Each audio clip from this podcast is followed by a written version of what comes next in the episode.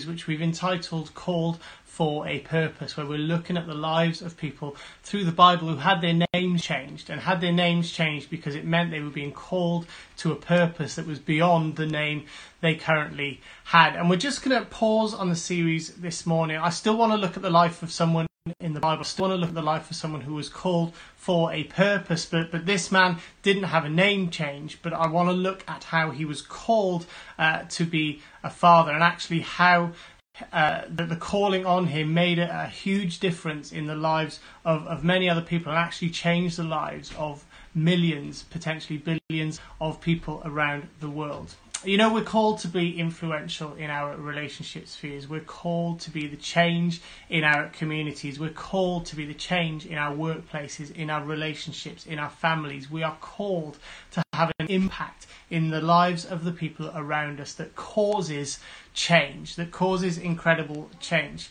And I want to use a sporting analogy if I can this morning, because in sport, every now and again, during a, game or during a sporting event, very, very rarely, but every now and again, there is a moment during a game or during a sporting event that, that when it happens, it changes the way the game was going. It changes the way the game maybe was expected to go, or it changes the expected or anticipated result. And we call these events game changers, things that changed the game. Those of you who remember the 1966 World Cup may remember that famous third goal, the goal that never crossed the line, but it, it, it put England in the lead and Germany never recovered. It was a game changer. David Beckham's red card uh, at, France 98. I remember watching that as, as a schoolboy. It was a game changer. It changed the game. And there are so many more. Just in Welsh rugby alone, we could think of Scott Gibbs at Wembley in 99, Sam Warburton getting sent off in 2011, Gareth Davies's try in 2015. They were all game changing moments that changed the way the game was going, that potentially changed the result. And it's not just sport. Who remembers dial up internet? And then broadband came along and changed the game. Does anyone remember what we did before Netflix? It was called Blockbuster, where you'd go down to Blockbuster and you'd rent videos to take home for the weekend. And then Netflix comes along and says, hey, you can order your DVDs online and we'll we'll post them to you. And and Blockbuster said, do you know what? That'll never catch on. Netflix changed the game. Digital cameras changed the game. The iPhone and Blackberries changed the game. And and this morning on Father's Day, we just felt it was right to bring a really short Father's Day message that that is, as parents we're called for a purpose. And actually our purpose as parents is to change the game. Our purpose is to be game changers. So I just had a look at what it means to be a game changer, and, and I'm sure we can all think of moments where, where something was expected to happen, something was, was anticipated to happen, and something came along and changed it. And this is what the dictionary says a game changer is it's, it's an event, an idea, or a procedure that, that affects a significant shift in the current way of doing or thinking about something. And when you take a moment to think about it, almost everything we do in our lives, we do because someone somewhere changed the game. We drive cars because someone somewhere invented the wheel and changed the game. We do church the way we do because there was a person somewhere who said, Do you know what? You don't need an organ to praise God, and you don't need to wear sandals and white socks. It's okay. We do church the way we do because someone changed the game. William Wilberforce, who declared slavery was not okay, he changed the game. There were people who lost their lives so that you could read the Bible in your own language. They changed the game. And on Father's Day, I want to share for a few moments on, on one father in the Bible who I think was a game changer. So if you've got a Bible near you or next to you, I'd love you to join me in Matthew chapter 1. Because the person I want to focus on today is, is someone who, who really doesn't get a lot of airtime or attention unless we're talking about Christmas. Um, and his story is found in Matthew's Gospel. So we're going to read the story of Joseph. Um, so I'd love you to join me, Matthew chapter 1, verse 18, and it says this This is how Jesus the Messiah was born. His mother Mary was engaged to be married to Joseph, but before the marriage took place, while she was still a virgin, she became pregnant through the power of the Holy Spirit. Joseph, her fiance, was a good man, and he did not want to disgrace her publicly, so he decided to break the engagement quietly. As he considered this, an angel of the Lord appeared to him in a dream. Joseph, son of David, the angel said, Don't be afraid to take Mary as your wife, for the child within her was conceived by the Holy Spirit. She will have a son. You are to name him Jesus, and he will save his people from their sins. And all this occurred to fulfill the Lord's message through his prophet. Look, the virgin will conceive a child. She will give birth to a son. They will call him Emmanuel, which means God with us. And when Joseph woke up, he did as the angel of the Lord commanded and took Mary as his wife. But he did not have sexual relations with her until her son was born. And Joseph named him Jesus.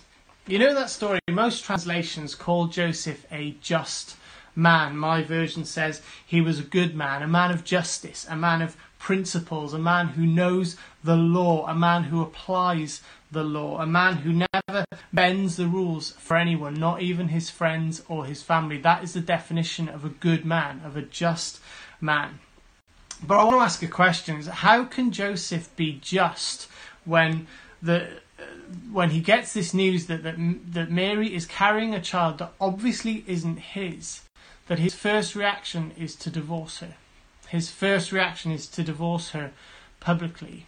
Because when we look at the culture of the time, the lawful thing to do would be to have her stoned. Deuteronomy demanded it that, that, that she be stoned. And, and Joseph, what Joseph does almost straight away is he looks beyond the law and he sees grace. But he makes an incredibly bold decision that, that, that he's not going to turn her in. He's not going to have her publicly shamed and executed, but he's going to allow her and the unborn child to live. But his decision still means that that child will grow up without a father. And culturally, no man would want Mary now that she had a baby on the way. Maybe her parents would look after her, maybe her parents would, would support her, but once that divorce was finalised, she was no longer Joseph's problem, and that would be her punishment. And actually, that was socially acceptable. That would be have been a socially acceptable thing to do. He could argue mercy for for Mary and the unborn child. He could justify his divorce, and he could walk away. And in society's eyes, he would have done an acceptable thing. But then Joseph gets a dream from, from an angel who tells him this child has been conceived by the Holy Spirit. This is God's child and he has been chosen to raise it. And what's incredible about Joseph is when you read that narrative, I wonder sometimes if Joseph even fully understood at that time what he'd been told. Maybe he pondered over it for weeks, months, even years, but and he may have had questions. But what we read through the text is he accepts it. And then he has the strength of, of character to stand up to his entire community and take Mary as his wife, despite what the law said, despite what the culture said, despite the shame and the gossip. He had the courage to, to withstand the culture of the time, to reject what was socially acceptable, and to do what was right, even when it cost him. And that's a great lesson in, in obedience in God's provision that even though this was hard, even though it probably hurt, Joseph knew that God would make a way. And it's interesting when you look at Joseph's story that God actually speaks to Joseph through an angel four times, and you can study those in more depth later on. I'd love you to do that. But it, but it's what he does when he hears from God that, that, that changes the game for everyone. So, first of all, he's obedient in God's provision. But the second thing he does is if we notice the text, he doesn't sleep with Mary. They get married. So, so socially and culturally, to consummate the marriage, that would have been normal. But Joseph holds off. And the, the answer to that, why, why he holds off, is because he knew the prophecy. Verse 23 says, Look, the virgin will conceive a child. Now, he could have followed his desires and done the acceptable thing, but if he did, he'd have ruined it. So he did the right thing, and he made sure Mary was still a virgin when she gave birth. And that's an incredible act of obedience in purity. That when and then when Jesus is born, his his his uh, he's warned in, in another dream to, to flee to Egypt because Herod is, is, is looking for Jesus. And so he does, no questions, and they, they run away to Egypt and they hide and they, they wait for God to reveal that it's safe to return. And that's an act of obedience in God's protection. Then, when they arrive back in Israel, God speaks to Joseph again, not to go back to Judea, not to go back to, to where they came from, but to go back to Nazareth to go back to Nazareth in Galilee. Now, Joseph could have started a, a, new life somewhere else, a new start with people who didn't know him, didn't know his wife, and didn't know their story. He could have settled anywhere. He could have even settled in Bethlehem, the home of his family, but he goes back to Nazareth. He goes back to face everyone he left behind. He goes back to face the questions, back to face the shame, back to face the ridicule, because he's obedient to God's plan.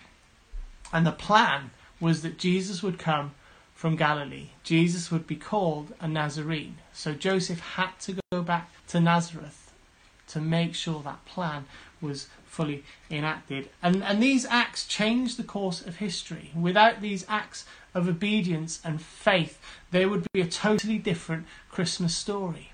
And you know, Joseph, at any point, he could have done what he thought was was right, what he thought was best, what he thought was socially acceptable. He could have had Mary stoned, he could have divorced her, and either way he gets to walk away with a clean conscience because he's done what culture and society say is acceptable. And you know, it's really easy for us in life to do what is acceptable. It's really easy for us to go along with what is a, a cultural norm. And one thing I've learned is there are many things that God allows us to do. God gives us free will, but that doesn't mean He agrees with us doing them. There, there are things that God accepts that we will do, but it doesn't mean He ordains them. It doesn't mean that's what He wants us to do. And, it, and it's so easy to do what's socially acceptable, but it takes courage to do what is right. It takes boldness to maintain your integrity even when you might lose out, even when the tide of cultural or social opinion might go against you. It takes courage to have integrity when it costs, and we see this in the life of Joseph.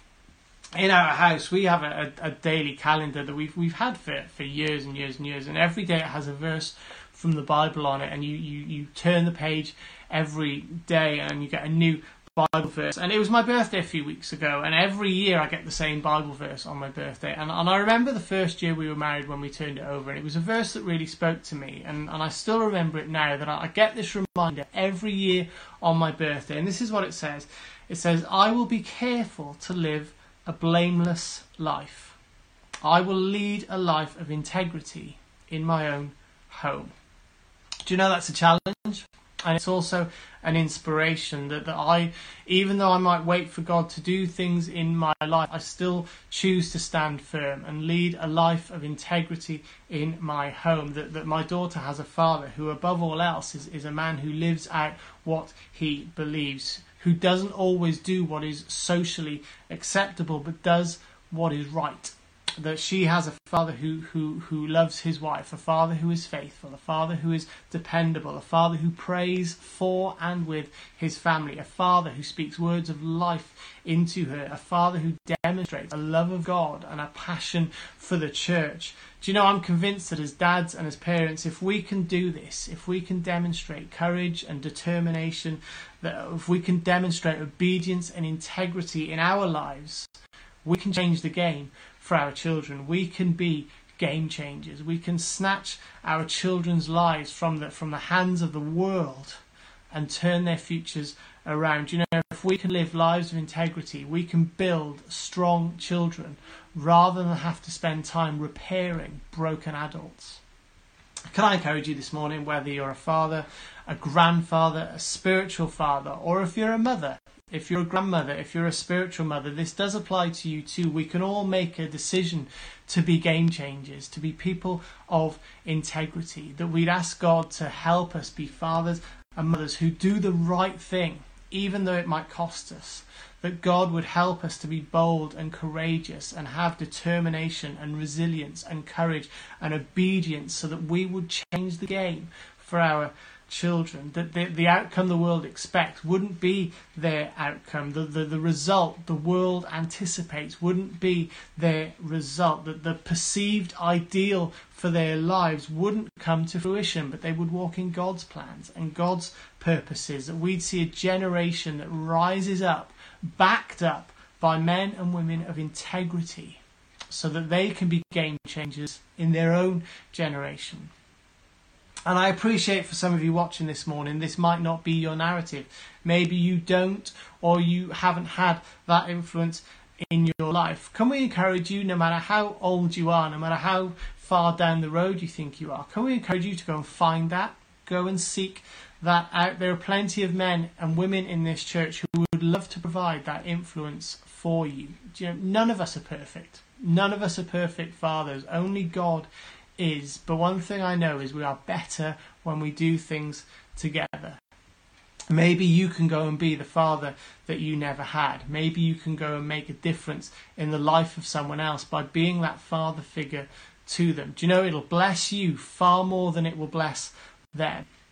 But what we also want to do this morning is help you relate to God as a father. We sang earlier this morning, You're a good, good father, and I'm loved by you. We want to help you understand the Father heart of God. And, and Hannah read it earlier this morning. Psalm 68 says that God is a father to the fatherless, He's a defender of widows. It's said that God sets the lonely in families, He sets the prisoners free, and He gives them joy. What does God do? He sets prisoners free, He revives hearts, He gives them joy, He rebuilds their lives. He sets the lonely in families. He restores hope.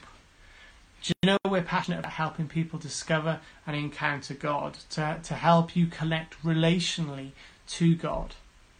Can I say in South Wales is there's always been a tradition of, of church going, maybe not so much now, but certainly 100 years ago, everyone went to church or chapel. But I'd argue that not everyone knew God not everyone had a relationship with God. And even now, sometimes when you go to some churches, even the way we, we speak to God when we pray is very formal. You know, we call him God.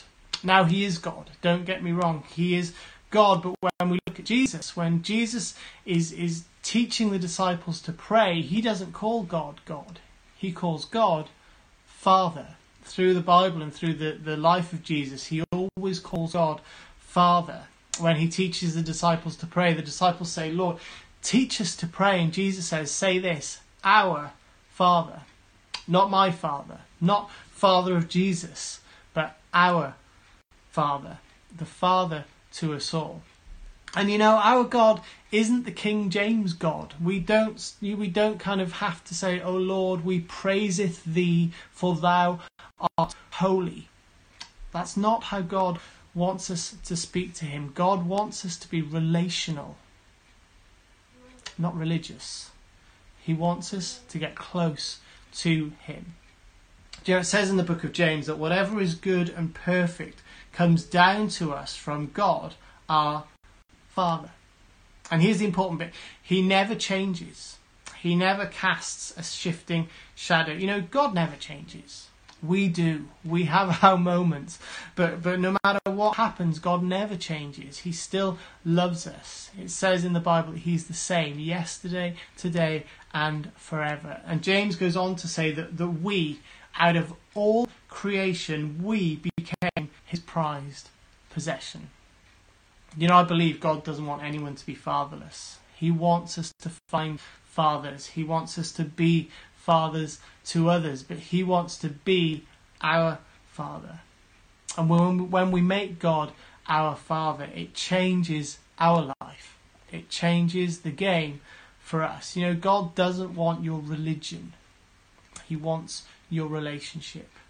And you don't have to earn it, you don't have to pay for it. You actually just need to accept it. All you have to do is receive God as your Father. And what we'd love to do is give you an opportunity to do that this morning. If you're ready uh, to do that, we'd love to pray a short prayer with you. If you want to recommit to God as, as Father this morning, again, we'd love to pray a really short, simple prayer together that we can pray today. So, wherever you are, why don't you just bow your heads for a moment, just as an act of, of coming before God, and we'll pray. God, thank you for sending your Son to get rid of the sin that would separate me from you. Today I accept that saving grace and I come to you as my Father. Thank you for putting me into relationship with you. Come and live inside me. Change me. Make me into a new person. Change the game for me. Thank you, Father. Amen.